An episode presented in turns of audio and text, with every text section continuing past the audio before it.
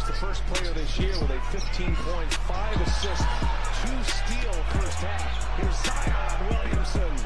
Offensive rebound and the flush. We're back with BetMGM tonight on the BetQL network, presented by BetMGM. In season tournament quarterfinals started last night. Got some elimination going on. Now tonight, Bucks up 61 54 on the Knicks, 455 to go in the second round. I'm sitting here with a Knicks plus five ticket. So I have a feeling it's maybe one of those uh, one of those sweat kind of nights for me. Not a fan. I prefer not to sweat at all, actually. Just get it over with. Or just know that it's you know, it's in hand. Knicks up 20 right now. I feel good. Yeah, yeah. I had one of those last night for the first time in a long time, actually. It was uh, my main man, Sam Hauser, over eight and a half points. You've been in on the Sam Hauser points, you said. Yeah, that took about two and a half minutes, so that was nice. Tonight now, I'm in I'm in for the long haul. We got the uh, Fighting Illini is two point dogs up 84 80 on Florida Atlantic. This game electric. 416 to go out in the uh, Jimmy V Men's Classic. Presented by Corona, by the way, this year. Oh, is it? I had no idea. Mm-hmm. Well, that's good. Mm-hmm. I'm a big Corona guy. Are you? Uh, in the summertime, not this time of year. I thought you didn't drink beer in the summer. You only drink beer in the winter because you don't want to screw up the six pack. Well, well, it's a lot harder to have a six pack in your thirties. Let's be honest here. It ain't, it ain't, what it used to be, my friend. No, I like the. I, I admit I like a lot of the you know the, the various uh, high noons and yeah. stuff like that in the summer. But if I'm gonna have a beer, Corona with a little lime in it, that's good. Wintertime. Yeah that's when it's all kinds of beers. I go get a, you know, they don't have a lot of choices at National Harbor when I go, but I'll sit and have a have a Yuengling before the show. Talk to all my guys there at the bar. We talk, uh, yeah, talk all kinds of betting. You know, it's fun. I'm a big Corona guy when I go to quinceañeras. Yeah, or just in general, or only when when you go to quinceañeras.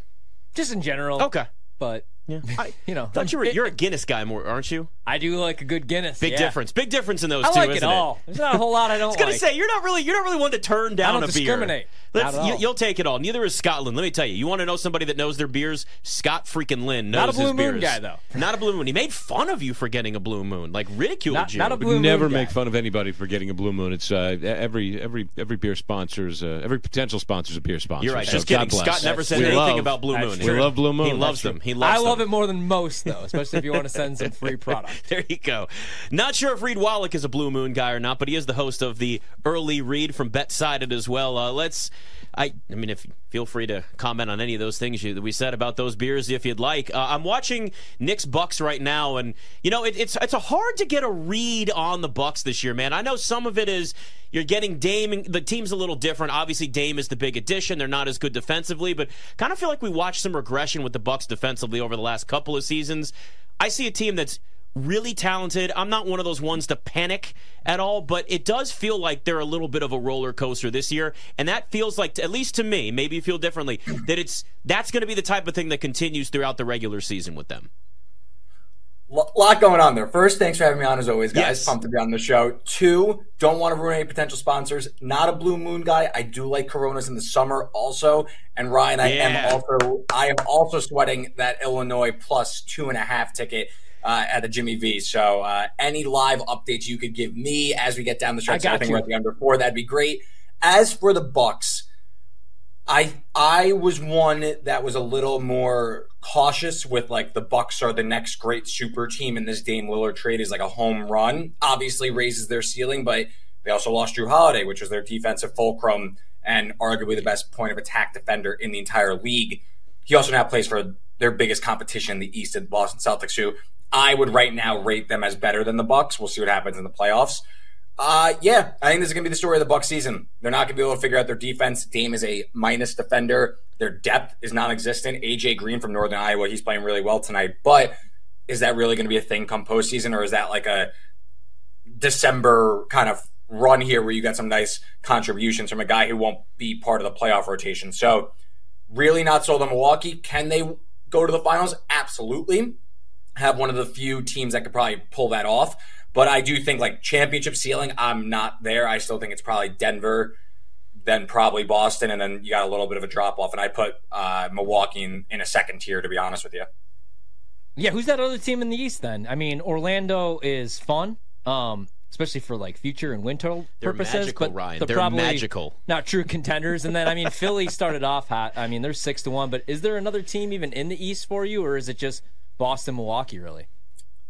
Uh, I, I would put Philly close to that tier. I don't know. I, I, I don't know if I can necessarily buy all the way in and say like this team's going to go to the finals, but I think Philly getting rid of Harden like is being really undersold here and how good they look. Maxey, I, I went to Net Sixers a few weeks ago. Maxey looks like just another level better than Harden last year, better than Harden this year. I think Maxey is the real deal. And also, how about the upgrade from Doc Rivers, who is as bottom as you could get in terms of postseason coaching, to Nick Nurse, who, in my opinion, top three coach in the league, has won a championship before. So I do think Philly, given the fundamental flaws with Milwaukee, given the coaching issue and maybe lack of high end championship winning, winning upside that Boston has, I, I could see a world where Philly makes a run. I don't know if I'm going to put my money down on it, but I wouldn't, you know, come June be like, oh my God, this is shocking that Philly's playing Denver in the finals or something like that. Yeah, I, I, mean, Nick Nurse won a title his first year in Toronto. I think a lot of people yeah. forget about that because by the end, players just got clearly got sick of hearing what he had to say. But that like that happens with coaches all the time. Sometimes you feel like you just need a new message, a new voice, and also sometimes maybe a guy that understands a little bit more how to, you know, go ahead and not let himself just be out coached every single game. Anyway, I don't want to go on a rant on Doc Rivers because he's not coaching anymore, so it doesn't really matter. Well, I mentioned watching Knicks Bucks obviously right now. Look, I'm a Knicks fan. I've suffered a long, long time. What's the upside to this Knicks team, the way it's currently constructed right now, to you? Uh, a feeding ground for a high end talent to be traded there probably is where like you start. That's where you start talking about like the upside. Like this All year right. is currently. I like that. I like that. Year, okay. I, I personally think that the Knicks may have waited a little too long to push in their chips because you start to see these other teams begin to enter the fray as ha- like if a superstar was to ask out and say I want to trade and the Knicks are on my short list. The uh, other teams are starting to enter the fray where they have a lot of attractive packages. I mean, I, like I'm a Nets fan. The Nets have a lot of attractive picks down the stretch where they could start to mm-hmm. put up a formidable offer. I do wonder if the Knicks there's a fine window if maybe they've kind of missed it where they could really put the right piece around it because now you've paid RJ Barrett. Julius Randle is a negative asset in terms of the trade market. I just wonder where are the Knicks putting together like a Godfather offer because some of their picks are protected. Some of the team might be too good to really give up their picks. They're still young. They're kind of in this weird in between stage. As the Knicks right now, I do think their ceiling was kind of realized last year. Second round, competitive series, maybe break through the conference finals. Like finals contender as currently constructed, no way. Uh, as close to zero as you could possibly get. Sorry. Yeah, and honestly, man, when I look at the Nets roster too, I mean, you got guys that can get buckets too. We knew Cam Thomas could be that guy. He's I mean, he's only played in ten games this year, but he's averaging twenty six points a game. Mikal mm-hmm. Bridges has turned into like a legit all star since he got traded. They're not just a defensive specialist like people kind of labeled him beforehand. Cam Johnson, I. Do you feel like at all the Nets are maybe underachieving a little bit this year with some of the talent they have on that roster? I, it's funny because I when the Nets had the high end talent, I was like the biggest optimist and thought that this was like you know they were going to win it all and all that, and uh, you know I was obviously a little blinded to what was really going on. This team, I, I think, has honestly overachieved.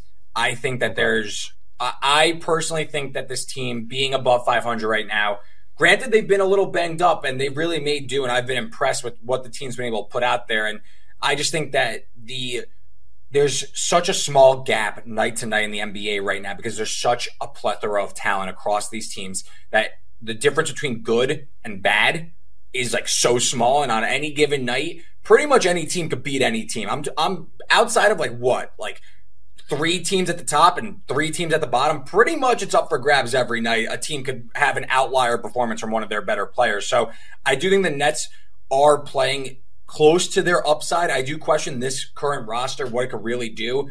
I personally think it's probably playing game, probably an early exit, and I can enjoy my summer as a Nets fan. but when you talk about the next piece, I do think that they're pretty close, and I think that the team is going to. They believe that they're pretty close, and they could get one more superstar, and all of a sudden, it's like, hey, we're past the Knicks, we're closer to that Sixers tier. If you know, we're kind of talking about like the state of the East right now. All right, Reed, I'm going to let Nick get back to the NBA, but I do have to ask you since I haven't talked to you in a couple weeks. I was out for eight days. I had no voice. We get the college football playoff. You get Alabama, one point dog. It's a pick against Michigan, total 45 and a half. Texas, four point favorites against Washington, total 64 and a half. Any leans or plays for you in the playoff early on? So I bet Washington and I bet the over in the Sugar Bowl. I think it's interesting when you talk about the playoffs and how these four shook out and who matches up with who. I actually think a lot of teams would rather match up with like the other team. Like I, I don't think a lot of teams are necessarily thrilled. At least my, I don't know. If they're thrilled. They're probably just thrilled they're in it. But uh, like from me, from a matchup perspective, I think Michigan is better off getting Alabama than Texas, and I think Washington is better off getting Texas than Alabama. I think Texas's real concern is in the secondary. It's been lightly tested, but when it's been tested, it's failed. It's outside the top 100 in explosive pass defense. Who has arguably the best passing offense in the country and gets a month off to get healthy and take a breath after the craziest run through the regular season ever? That's Washington, who Texas is playing. So I do wonder if Washington is able to spread out Texas and maybe get some points on the board. I also think late game situation we saw in the Red River game Steve Sarkisian kind of uh, choked up a little bit there late in the game. Uh, what has Washington been doing? Like ballsy, epic fourth down calls and like no fear and like the eye of defeat, like Kalen DeBoer. Uh, I want to bet on that guy in a big game. So I like Washington. I honestly think that they're very live to win. I also like the over because yeah. I think both teams are going to put up some big points. Rose Bowl, uh, I think it's going to be really interesting. Uh, I think I see the case for both sides. I am personally on the Michigan side. Uh, I have a future on them from early in the season, so I hope it gets there. I do think, though, that Alabama, of course, has a bunch of edges. I just want to note two weeks ago, they should have lost to Auburn. Mm-hmm. I, like they, like that was two weeks ago where this wasn't even debated. Michigan gets the walkover against Florida State. So I know everyone just watched them beat Georgia, but they also played their best game possible. There's also a lot of times where Alabama looked pretty pedestrian it's really going to come down to can Michigan stay ahead of schedule and maybe flash a few explosives that they didn't have to show in the Big Ten?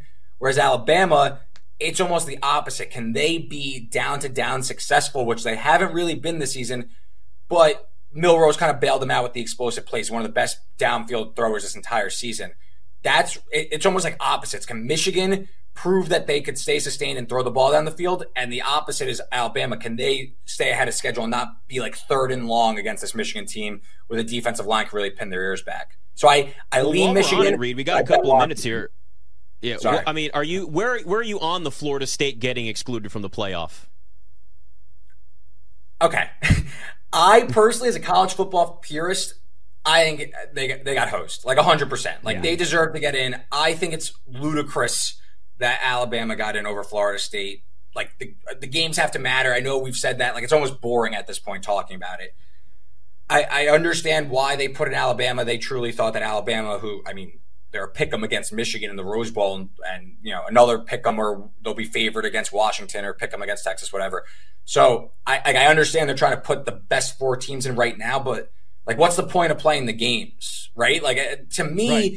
as a college football fan, like the people who come in for the playoff, like the the big suits and the corporate people, like that's not the point. Like they, they, I know they pay the bill, so I guess that's who matters. But like the college football fan of me is like, Florida State deserves to get in. They should get in. Alabama, you should not lose to Texas at home by double digits, and then you would have gotten in. You know what I'm saying? So I, I'm already over it, but I do think Florida State they have like some serious like they should be pissed off 100. percent Completely agree. Like for our eyeballs product, I think these are probably the best matchups. But man, like Florida State, how do you punish them? I mean, non-con game against LSU. You also have to look at like when they schedule these games. I know Clemson was down, but they went into Death Valley, beat Clemson. Granted, they yeah. shouldn't have, and I bet Clemson in the game. They should have went up two scores, but Klubnik fumbles the ball away. But still, uh, so I'm completely with you, man.